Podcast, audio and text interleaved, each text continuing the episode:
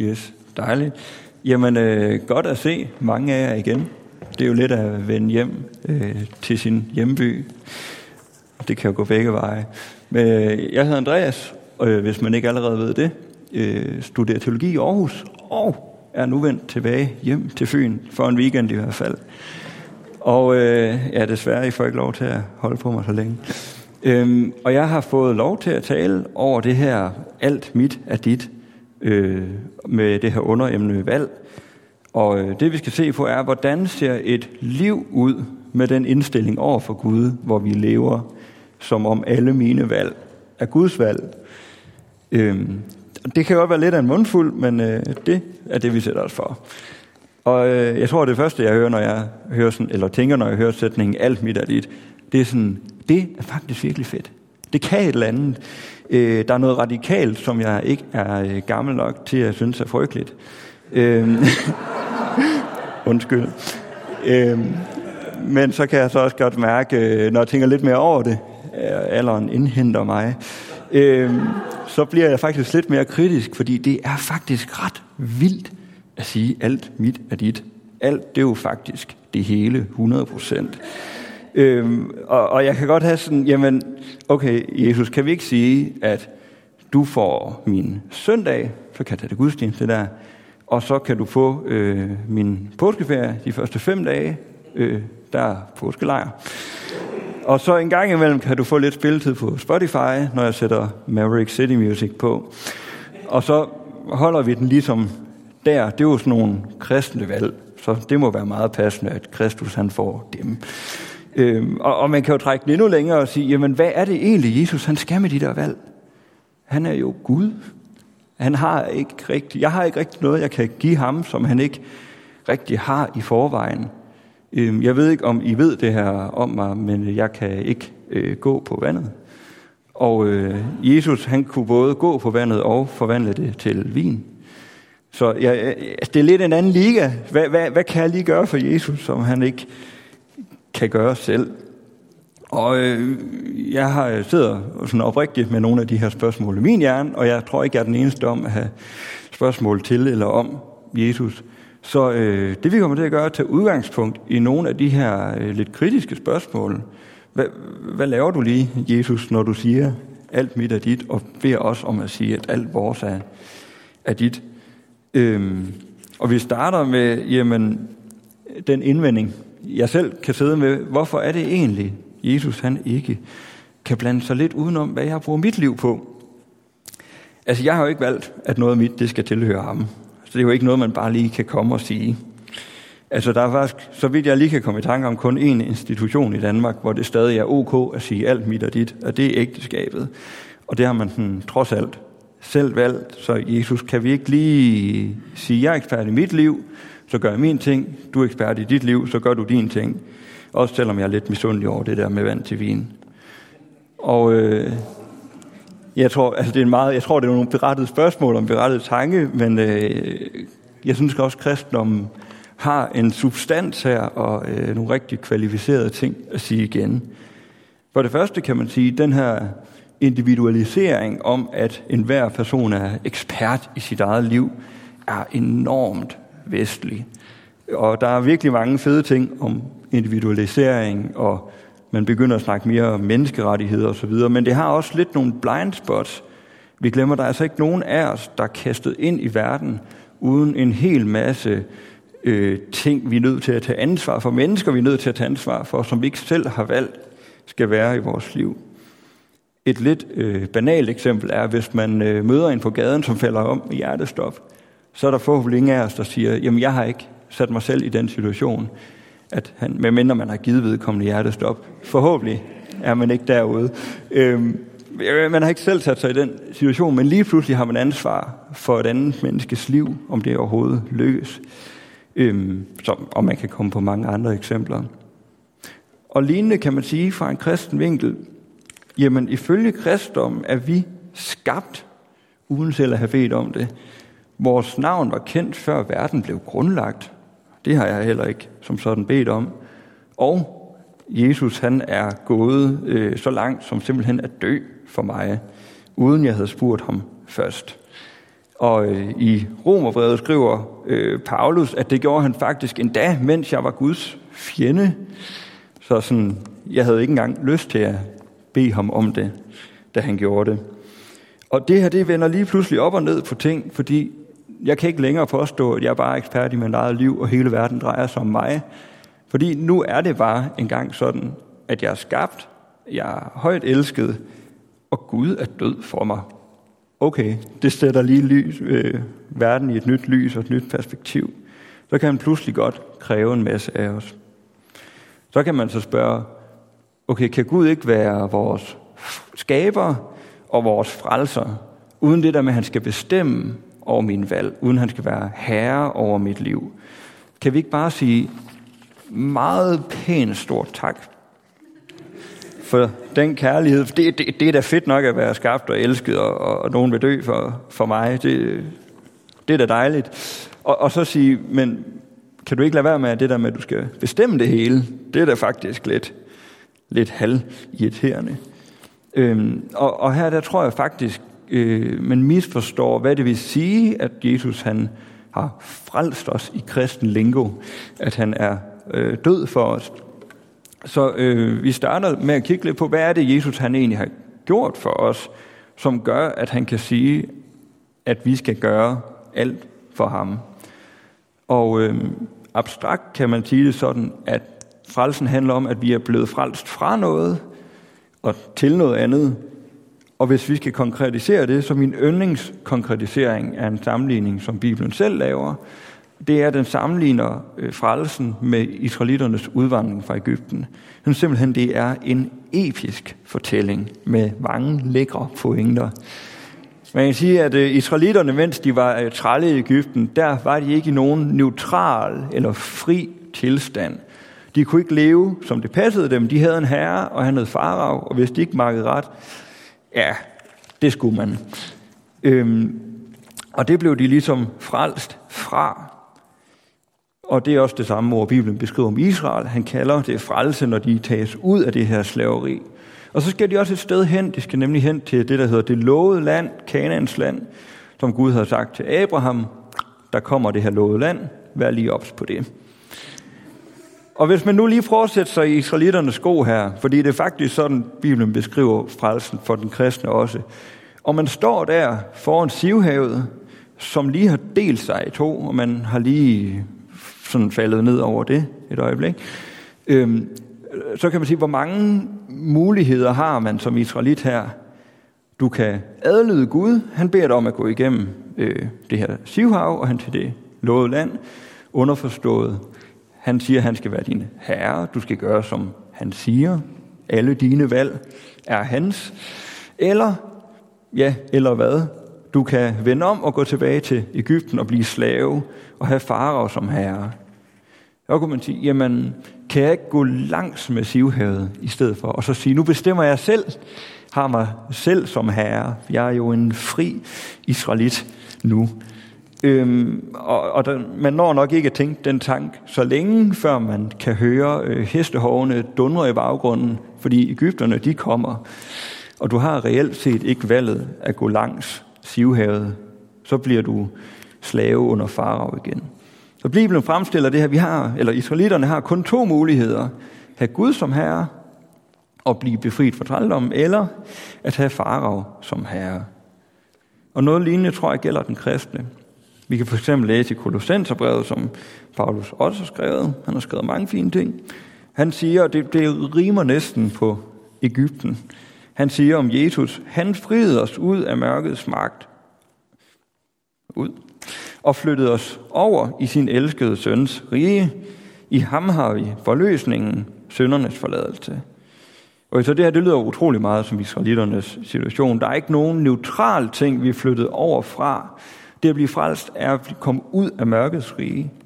Og vi er også flyttet sted hen, nemlig i Jesus' rige. Og for israelitterne kan man sige, det var farer, der kom stående bagfra. Men her står der, at det er forløsningen, som er syndernes forladelse, som mørkets rige er altså at have synden, for nu at bruge det kristne udtryk, som herre. Og synden lige for at afmystificere det, så tror jeg at kort man kan definere det som en, et oprør eller en modvilje mod Gud.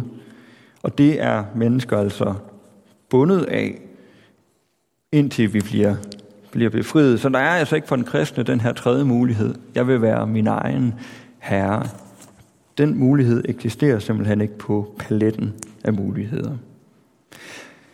Og så øh, fortsætter Paulus, hvis vi springer tilbage til det her kære romerbrev. Han har nemlig øh, lidt nogle lignende ord. Han siger, men nu da I er blevet befriet fra synden og blevet trælle for Gud, trælle er næsten en sød oversættelse, slaver havde egentlig været tættere på, på det græske, øh, får I den frugt at I helliges og til sidst evigt liv. Og her kommer Paulus også den indvending i møde, man kan have. Jamen, Jesus, du får jo ikke noget ud af, at alle mine valg er dine valg. Du kan jo alt. What's in it for me? Jamen, Paulus han har i hvert fald to ting, der er in it for me, og in it for min næste i virkeligheden også.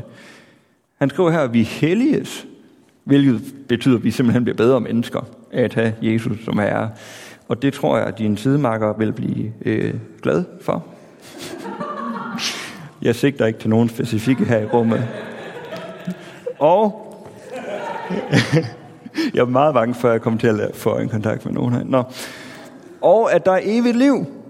Så det vil sige, at den her relation til Jesus, det at have ham som herre, det at være slave for Jesus, det redder faktisk også fra selve døden. Så det er måske i virkeligheden et bedre spørgsmål at sige, hvem er din herre, i stedet for, kan jeg være fri og leve mit liv helt uden?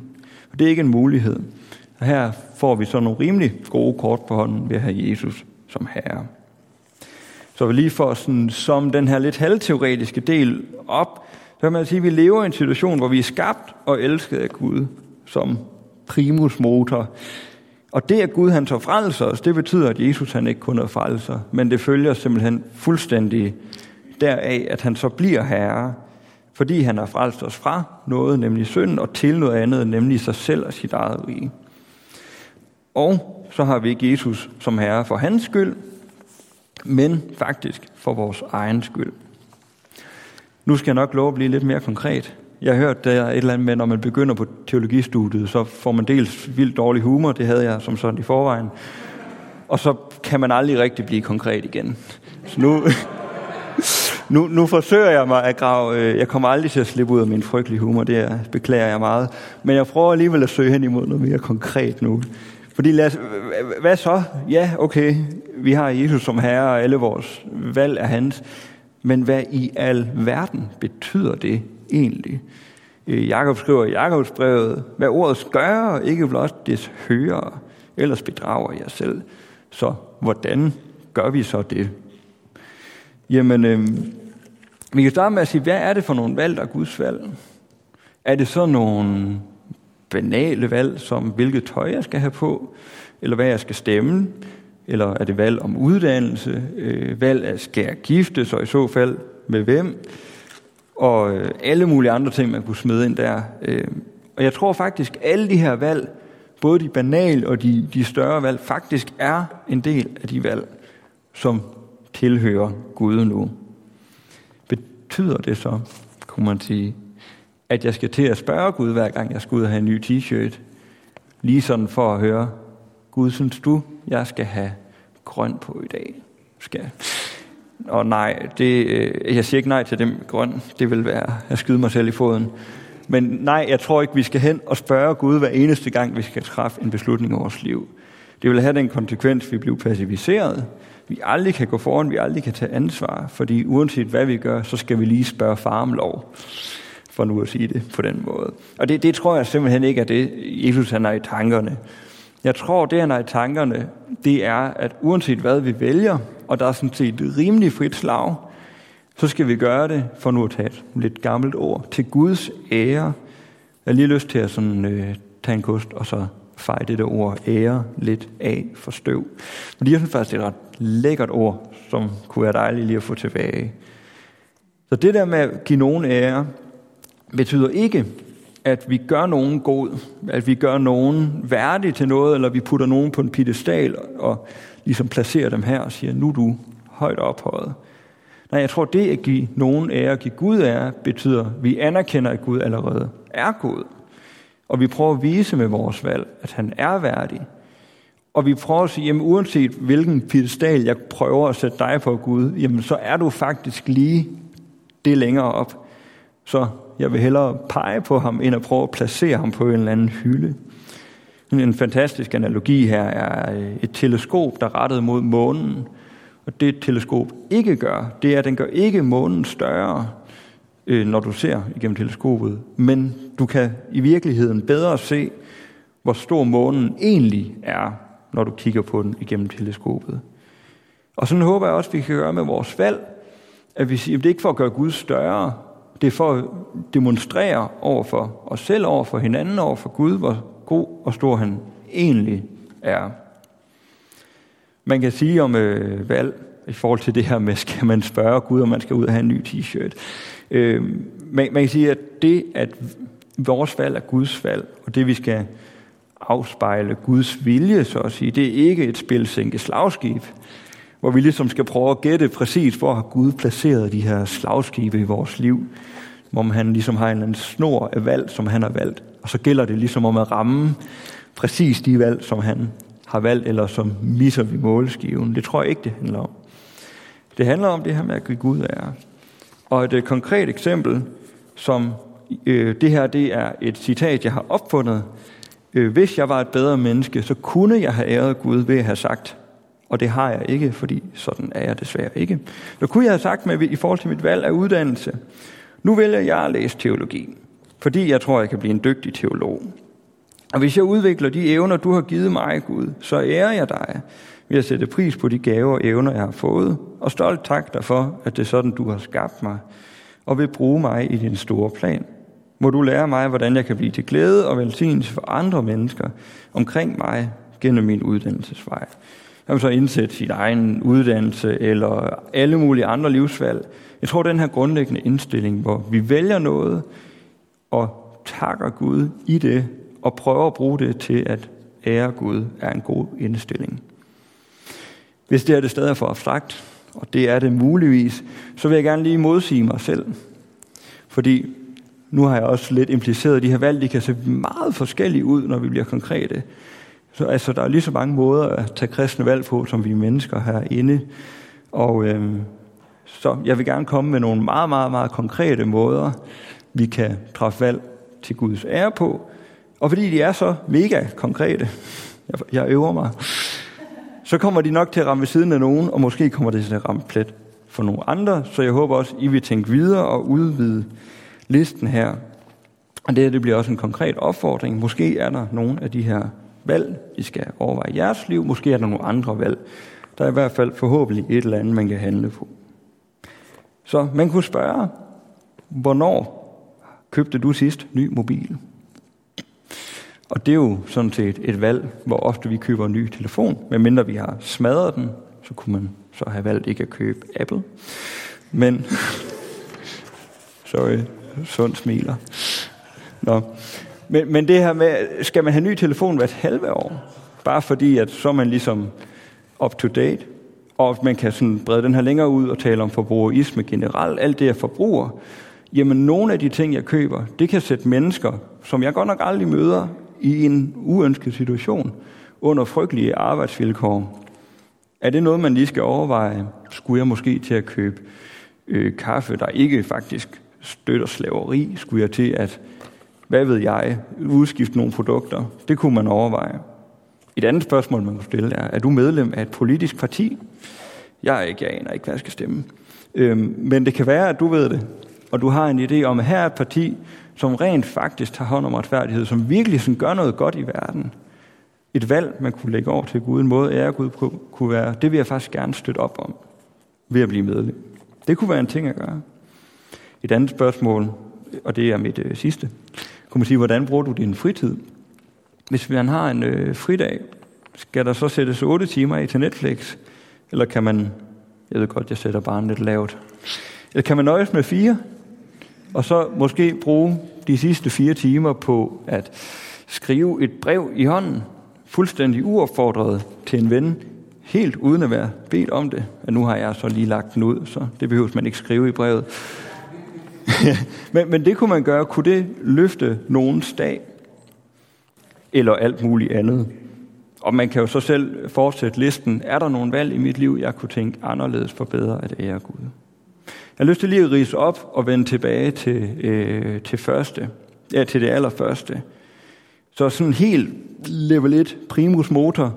Gud har skabt dig, Gud elsker dig, og Gud han er gået hele vejen i døden for dig. Det gælder ikke kun et par af os, eller folk, der præsterer ordentligt, eller hvad ved jeg.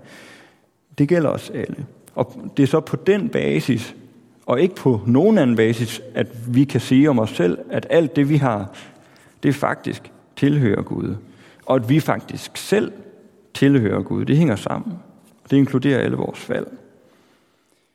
Og øh, jeg vil sige, lige snart det bliver en præstation eller en byrde, at vores valg skal være Guds, at det bliver en meget, meget hård opgave, så tror jeg det er godt lige at vende tilbage til starten. At huske om grundlaget for, at alle mine valg er Guds valg. Det er faktisk, han har valgt os først. Det er faktisk, han har givet os alt. Og det kan vi faktisk falde tilbage på, uanset hvor godt vi lige selv synes, det går med at vælge Jesus til eller ej. Og øhm, modsat os, der har Gud ikke tænkt sig at gå på kompromis med sit valg. Han har ikke tænkt os at trække det tilbage. Synes, øh, der er sådan en fantastisk formulering i øh, Romerbrevets 8. kapitel, hvor Paulus han skriver, men i alt det er det mere end sejrer vi med ham, altså Jesus, som har elsket os. For jeg er vist på, at hverken død eller liv, eller engle eller magter, eller noget nuværende, noget kommende eller kræfter, eller noget i det høje eller i det dybe, eller nogen anden skabning kan skille os fra Guds kærlighed i Kristus Jesus, vor Herre.